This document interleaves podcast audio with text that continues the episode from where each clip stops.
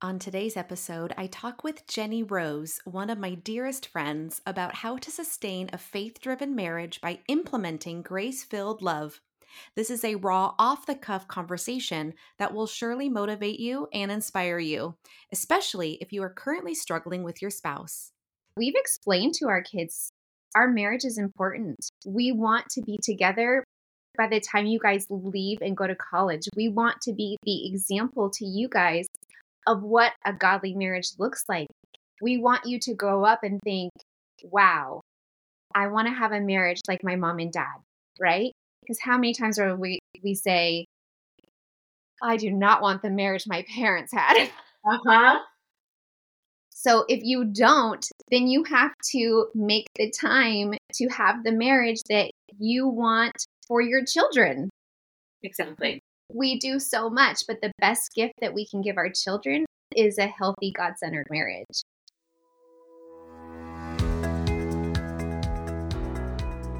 Hi, and welcome to the Parentologist Podcast. I am your host, Dr. Kim. The Parentologist Podcast is a show about everything parenting with a therapeutic twist. Each episode focuses on a variety of relatable topics, including parenting, family, children, relationships, mental health, and pop culture. Hear from a variety of medical professionals, psychological experts, authors, celebrities, and other parents with inspiring stories. You'll feel like you're in the same room with your friends getting all of your questions answered. You'll laugh, you'll cry, you'll learn, and you'll have fun. Jenny, I am so glad that we are doing this today. How are you doing, my friend? I'm doing so good. I'm so excited to be on your podcast for the first time. Finally, I feel like we've been trying to go back and forth with dates and times and topics. And for anyone who doesn't know who's listening, Jenny and I go way back. she is my blogger bestie. We um, do lots of things together. If you follow either of us on social media, you will see that. It's pretty obvious. Um, and she is uh, very close to me as a personal friend. And we've had lots of conversations over the years just about relationships and our marriages and I have to say, I have, you know, gone to marriage counseling in the past. I have given marriage counseling in the past. And I feel like even recently, Jenny has given me advice that I've never heard from myself or another professional about relationships and couples and marriage and things that have helped my own marriage. And I just wanted her to come on here and share some of her wisdom and some, some of her experience because you know, honestly, she should be a therapist because she knows a lot more than even people who do this for a living. So, um, Jenny, I'm just excited today to, you know, have you here to share some of that with everyone because I feel like that's something that a lot of people struggle with. Yeah. Well, thank you. I, it is not because I sit on this holier than thou chair. It's because we've gone through a lot of life We've been married for 15 years, but together for 18 years. And we have struggled. I'm going to be really honest. Uh, more than more times than I'd like to count. And I think a lot of people might see the beautiful photos on social media and think that we are this like perfect couple. You know, I used to be a princess, he used to be a prince. It's like this fairy tale story, and it is. It's it is a beautiful story, but it's not because of anything we have done. It's only by the grace of God that we have made it through our trials.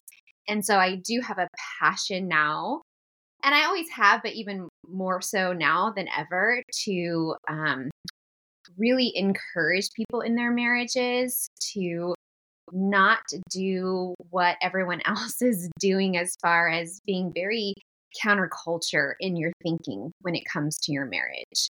So I'm excited to share some of the things that I've learned even just in this past year. We've really been diving into, you know, we took a marriage course last December that really changed both of us. It was like an intensive weekend um, couples retreat. And ever since then, we have just really made some big changes in our lives. So I have this passion to want to share some of the things that we've learned along the way. I love that. And I think one thing I want to share too is one thing I've loved about your advice from one friend to another who, you know, have both been through struggling marriages, which, like I said, is very, very common. It's probably more normal to struggle than it is to have this picture perfect marriage.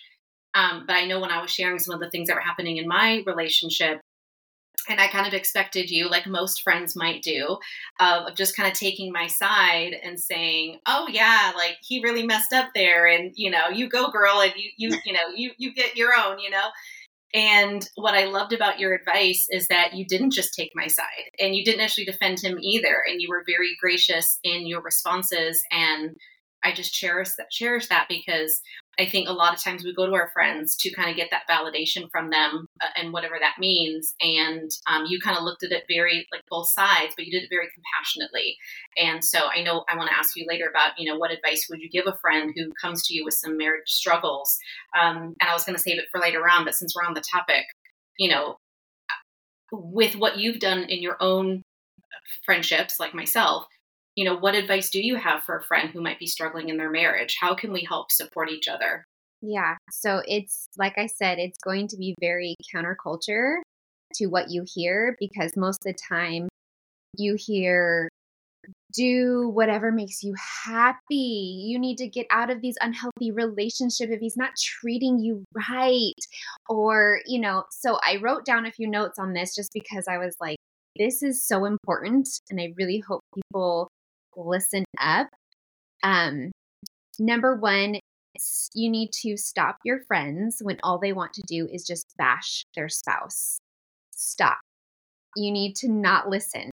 you need to tell them if this is just a bashing session, you need to save this for your counselor. But as your friend, I'm not here to help you bash your spouse because how would you feel if your spouse was out bashing you to their friends, right? You would you would be appalled. You would be embarrassed that they were sharing such personal details about your lowest moments, right? We are all human. We all make mistakes we don't need to go and be telling our friends all the little details. Well and then he did this and then he did that and can you believe that? And and they're just like you said they're looking for validation and we need to stop giving it to them when they're doing that because that's not right. You should not be doing that. And i'm not saying you can't share your struggles but i have now found that if i have a very specific problem I am going to keep the specifics to myself and I might just say, Could you please pray for us? We are struggling with something today.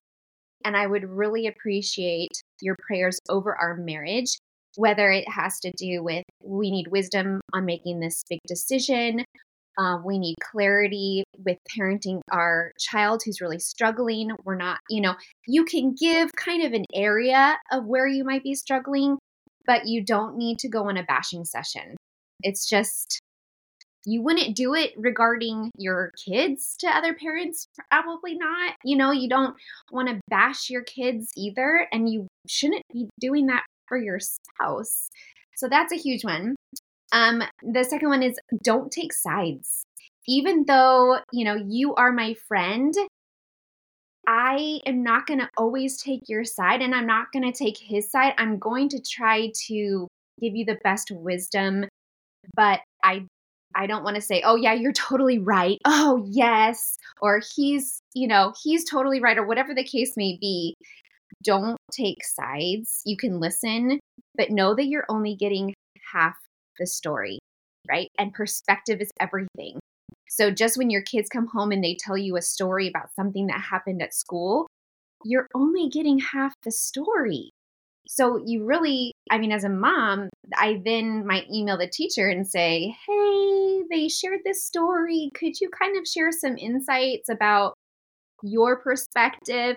Because you're only getting half of it. So just remember, even as your friend, they don't want to tell you the thing that they said first that provoked their husband because they don't want to look bad, right? They're just right. going to tell you the things that make him look bad. So take that into consideration and encourage them to pray about it to to pray about it with their spouse whatever they're dealing with. Um, don't say things like, you just deserve to be happy. God actually did not promise us that we would always be happy all of the time. Marriage is hard. Our joy needs to come from the Lord and not from our spouse. It should not be dependent on upon how our our spouse is treating us that day. So that was huge for me. Like my day was dependent upon like did he call me back? Did he text me back when I sent him a sweet message? My joy should not be should not be coming from my spouse. Yes, it would be great if things were going well, but if they're not, you can still find joy in the Lord because that is like the ultimate joy, right? Exactly. Um, and then also just to round it out, I, I I say never encourage divorce or separation. That's not the advice for you to give. That's um, something that they need to decide on their own with hopefully a counselor or a therapist of some kind. Um, and remember to take one day at a time. This is so big. Don't think about next week or next year.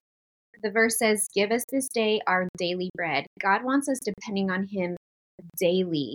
Not, He didn't say, Give us this day our weekly bread, our monthly bread.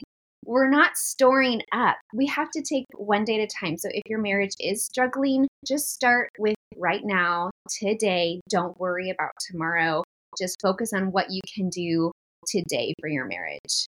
Yes. And there's actually that chapter um, or that verse in Matthew that talks about that, about, you know, only taking on what you can today and not worrying about tomorrow, which is actually one of my favorite verses in the Bible. Um, and I try to stay true to that and remind myself of that of all the time because there is a lot of things in our lives, whether it's our marriage, our finances, parenting, I mean, you name it, we can get overloaded pretty quickly. Um, but on that note, and speaking of that, um, in, from your perspective, what does a God driven marriage look like? What would that I mean? Obviously, you just spoke a little bit about that, but if you could dive in a little more, that would be great. Sure. So for us, a God driven marriage looks like God is the priority. Uh, it's knowing that the one is not your spouse. It's actually God. We grow up with this mentality of, I can't wait until I find the one. I can't wait until I can marry the one. But little do we realize all the time, the one was God, and He's been with us since before we were born. And so this was a, a big mentality shift for me as well. I was like, oh my goodness, how much pressure was I putting on my spouse because I had said, oh, he's the one the one that I put all the pressure on to make me happy, to fulfill all my dreams. And as much as I love my husband, I now I think it's a relief for him that I'm like I love you, but you're not the one. God is the one. God is the only one that will be able to fulfill me completely, make me whole. And and then our marriage is our next priority and i think that's huge because a lot of times when you have young kids it's easy to to flip this even if you might have god first sometimes it's kids second and and spouse third but for us if we're keeping god first then our spouse needs to be second and then our kids which means sometimes you know making sure that if you need 30 minutes to talk without interruptions, it's telling your kids, you need to go read in your room and have quiet time. And we need 30 minutes for our marriage. Uh, we've explained to our kids our marriage is important. We want to be together by the time you guys leave and go to college. We want to be the example to you guys of what a godly marriage looks like. We want you to grow up and think, wow, I want to have a marriage like my mom and dad, right? Because how many times are we we say, I do not want the marriage my parents had. Uh-huh. So if you don't, then you have to make the time to have the marriage that you want for your children. Exactly. We do so much, but the best gift that we can give our children is a healthy God centered marriage. Um, and I, I also wrote down that it's it's also committing a god-centered marriage is committing to forgiveness because they will disappoint you and you will disappoint them because we are human and make mistakes. It's also setting boundaries and sticking to them to protect the sanctity of the marriage. So, you know, just realizing those things and keeping your focus. Some a counselor had once taught us that a God centered marriage is like a triangle, and God is at the top of the triangle, and you and your spouse are at the bottom of the triangle. And the closer you get to God, the closer the, the triangle comes, and the closer you and your spouse get together. And I just think that is such a simple but yet kind of profound visual from all those visual learners out there. You know, the closer you draw, to God, the closer you're going to become with your spouse, which is beautiful. I love that. And that's a great visual and it's and it's true. You know, you can actually see it and you know, see God moving in your marriage, which I know we both have. Um, but it's it's sometimes hard to, you know, see that um, and conceptualize that when you're in the midst of complete chaos, when your marriage, you know, is hitting rock rock bottom and you feel like, is my marriage over? Um, so, you know, when that point happens, you know, and, and we'll talk about lifting it up, you know, as we move on, but you know, when you think your marriage is over, where do you suggest a couple even starts to repair their relationship? First of all, I am a huge believer of miracles for marriages. Sometimes when we are completely broken into ashes, which I have been there, so I understand, that's when God can take your ashes and turn them into art. And I truly believe this. So if there's someone that's out there right now that just feels like they're just so broken, there's no way that their marriage could ever survive. I believe, I believe I can turn your ashes into art. Um, there's a saying that your lowest point can be your turning point, and it's it's so true. So depending on what has happened in your marriage, obviously, I always suggest professional help. We have done it on multiple occasions.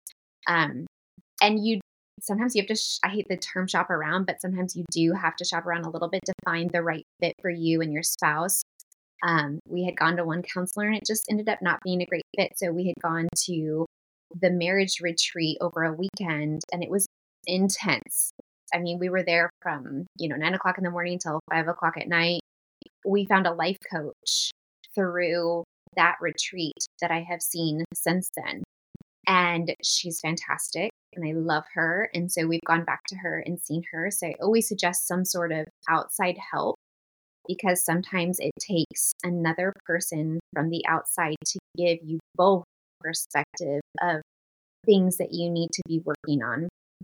And then I also say to start with the small stuff. Don't don't try to tackle the the big problem.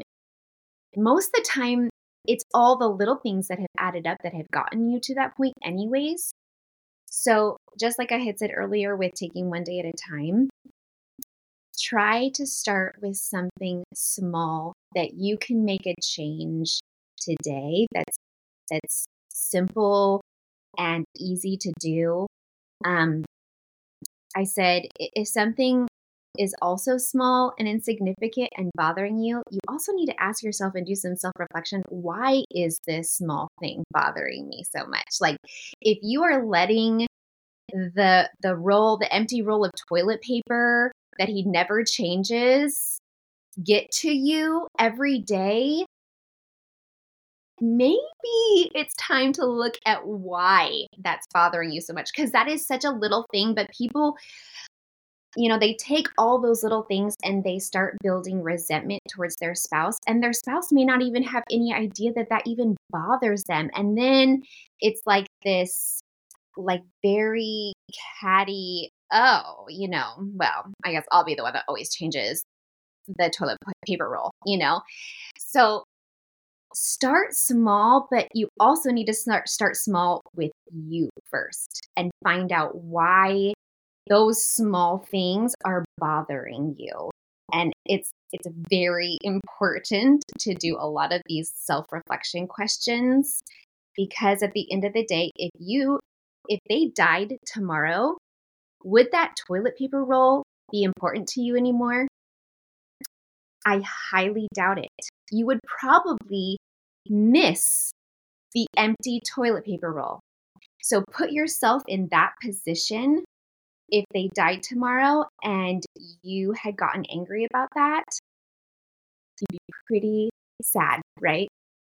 I know it's a little bit morbid, but some of the exercises that we did in that retreat, it it really put things in perspective as far as wow, I don't know when my last day is going to be. I don't know when his last day is going to be. So I need to stop picking those little fights or I need to stop harboring that resentment over the toilet lid being left open. You know, just those things, if you can start releasing those things and stop letting them bother you so much, you'd probably be on your way to some healing already. Yeah. And I think, you know, too, on that note, is something that we've talked about is kind of taking ownership over your own actions and your own effort in the marriage. Because I think a lot of us, you know, when we get to that point, we do build resentment and then we start blaming our spouse or we wait for them to change or wait for them to, you know, do something different. And sometimes if we change, then that changes the whole dynamic of the marriage. I know something that you taught me or suggested for me, which is something everyone I think can try, um, it's something very small and very simple, but um, writing a little note to your spouse every day, you know, and just writing something nice. And I know um, we talked about love languages in our conversation together. And um, I know one for my husband specifically is positive affirmations. That's really big for him. And, you know, you suggested, well, how about you write a little note to him every day and just give him something positive about something about how he parents or about how good he is at his job or whatever it is. And just that little note i only i think i did three three day, three days in a row. And all of a sudden his his whole demeanor started changing and how he was treating me. And all i did was write this little note to him because i knew that was you know speaking his love language. So you know on that note why is it important to know our partner's love language and how can we find out what they are? So I think love languages are so important. And I wrote this, I think people will get a laugh out of this. If you don't know your spouse's love language or your own love, lang- love language, uh, if you're not speaking to their top two, maybe three love languages, it's like picking up poop for the sake of your dog. You're not picking up the poop because your dog cares that you're taking up poop. You're picking up the poop for the neighbors so they don't step in it, right? But speaking to your spouse's wrong love language is literally just picking up poop for your dog's sake. Like it is absolutely pointless. If my love language is words of affirmation and touch, but he's buying me gifts, which is my very last one, I could care less. He's constantly coming home with flowers and and just just gifts. I would be like, why are you wasting money? This is ridiculous. Like, I would actually probably get a little bit upset. I'd be like, you know, we have a budget. Like, why are you spending money on this? You know, I'm very practical. Goodness that is not one of our issues. Um, but that's but that's what it is. So if if his love language, say, is time spent, and you're on your phone when you're together, guess what? You are you're stepping in poop. like that you could be making it worse unintentionally, right? I mean, yes. to a certain yes. extent.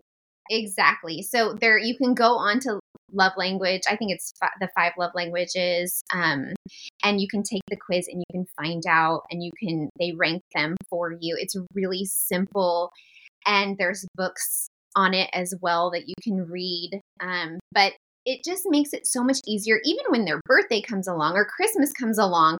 If again, if they're not a person that loves actual gifts, then you know, okay, if they love time spent, then I'm going to plan a date night for us and I'm going to hire a sitter.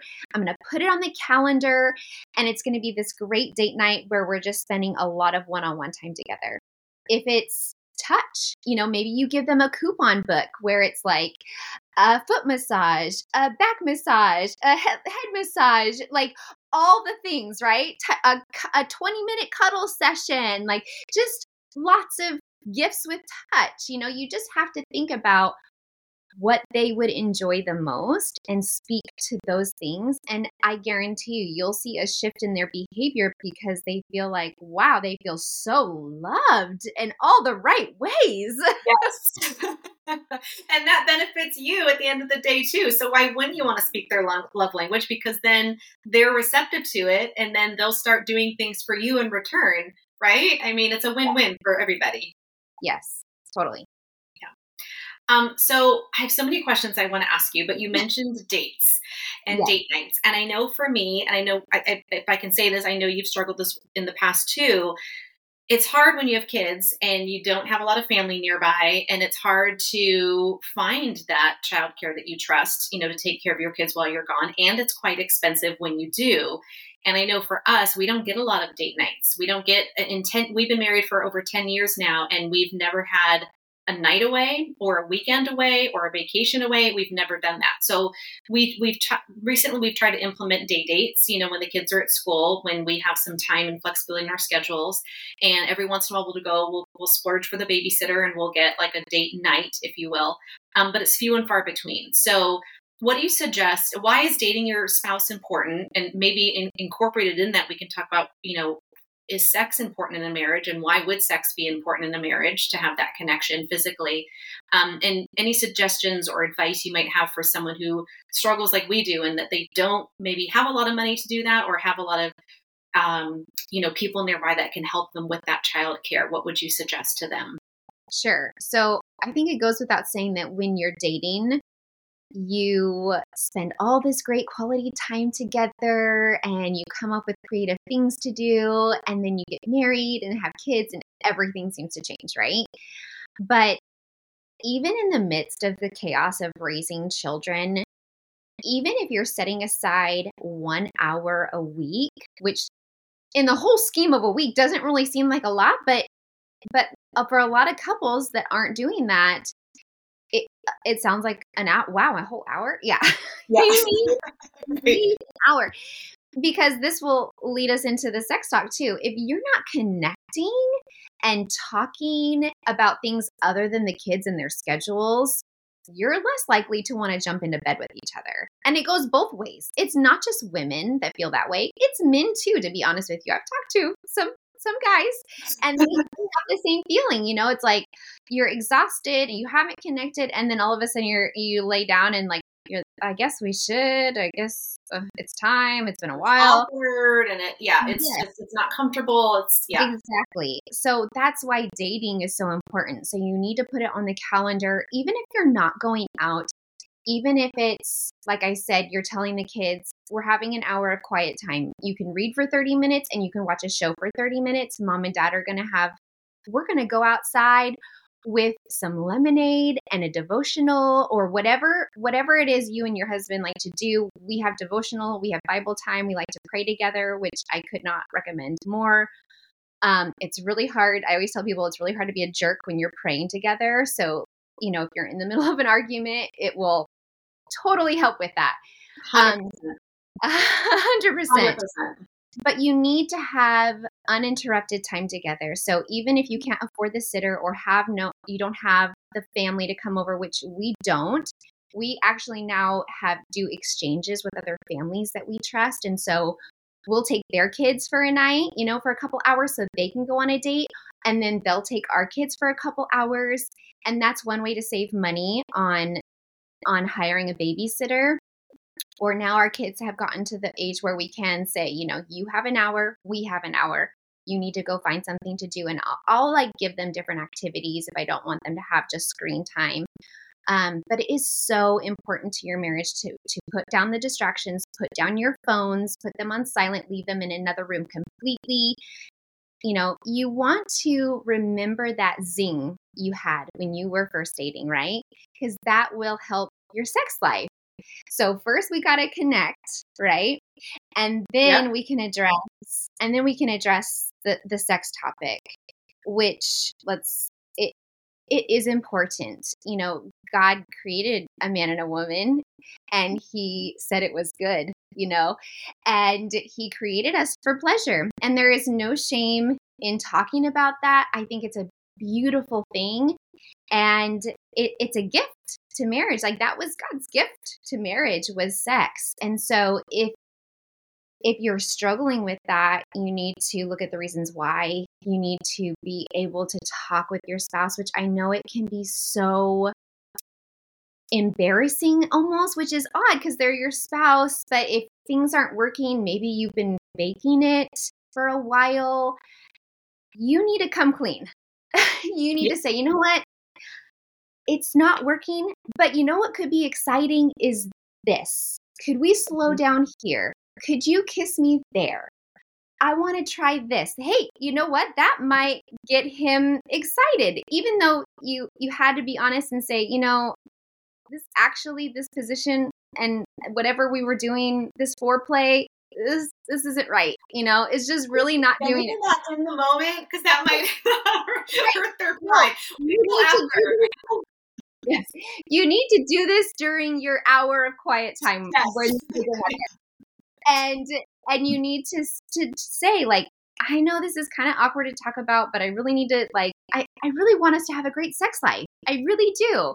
And in order for me to do that, I number one need to tell you like what we've been doing is just not working for me. And I'd like to try some other things. There's lots of podcasts out there that I listen to and I love, and they share nothing but tips on on marital sex, like how to improve, how to get better at foreplay, how to flirt with your spouse again, you know, because we forget that that's what we loved in the beginning, right? How to send the flirty text message or a sexy photo and and all of those things. And I heard a friend actually told me this. Satan tries everything he can to get couples to have sex before marriage and then tries even harder to get couples to stop having sex after marriage. And it's hmm. so so true. So mm-hmm. don't let Satan win over this. Sex is a beautiful thing. So if it's not fun and exciting for you right now, it doesn't mean that that it, it's just a season and you need to be able to talk with your spouse and share your feelings. I just want to encourage encourage you to to take that step to chat about it because it's so important see what I mean? Anyone who's listening right now, do you see why I love her so much and why she has such great advice? Like, I just want to soak it all in. Um, you know, and it's true. And I, I, feel like, you know, one thing that you had said for me to do, or, um, uh, uh, oh, sorry, it says, sorry, we can stop. It says Jenny ran out of storage. Recording has stopped. oh, but it's still going let's just roll with it. We're almost at the end anyway. I think it's going to be fine because it's still continuing to go. So I think we're fine for some reason. Anyway, I'm not sure what happened, but if not, I'll wrap it up as like the last thing, you know. Anyway, but um, da, da, da, lost my train of thought. Okay, take two. Oh, one thing that you taught me was to schedule it. So whether you're scheduling, you know, alone time together, a date night, or even sex, you know, put it on a Google Calendar and send your husband an invite and say, hey, we're going to have, you know, funky time, you know, at 6 p.m. tonight, or we're going to go on a date this weekend, or whatever the case is. So, um, you know, just, and I also want to encourage you, I just think that there's so many ways you can connect, connect with your spouse, prioritize your marriage. Um, you know, learn their love language, you know, start small, do little things each day, take ownership in what you can control and how you can change. And, you know, I promise that things will fall into place, you know, and coming from, you know, forgiveness too. I know we talked about a little bit earlier of just, you know, learning how to forgive your spouse and moving on from those things. It doesn't mean you have to forget necessarily what's happened, but to forgive them in, in order to move on, especially to be a good role model for your kids. So, um, Jenny, thank you so much for being here today. I've thoroughly enjoyed our conversation, and I know others will benefit from it too. Thank you for joining me today. I cannot wait for you to listen to more episodes. If you are a new listener, I recommend starting at my Best of Year One episode first. Then make sure to subscribe so you don't miss a thing. And when you love an episode, please leave a review. And if you want to stay connected between episodes, please visit me on social media at The Parentologist and on my blog at theparentologist.com. This podcast is not intended to be a replacement for therapy. If you or someone you know is in crisis, please call 911.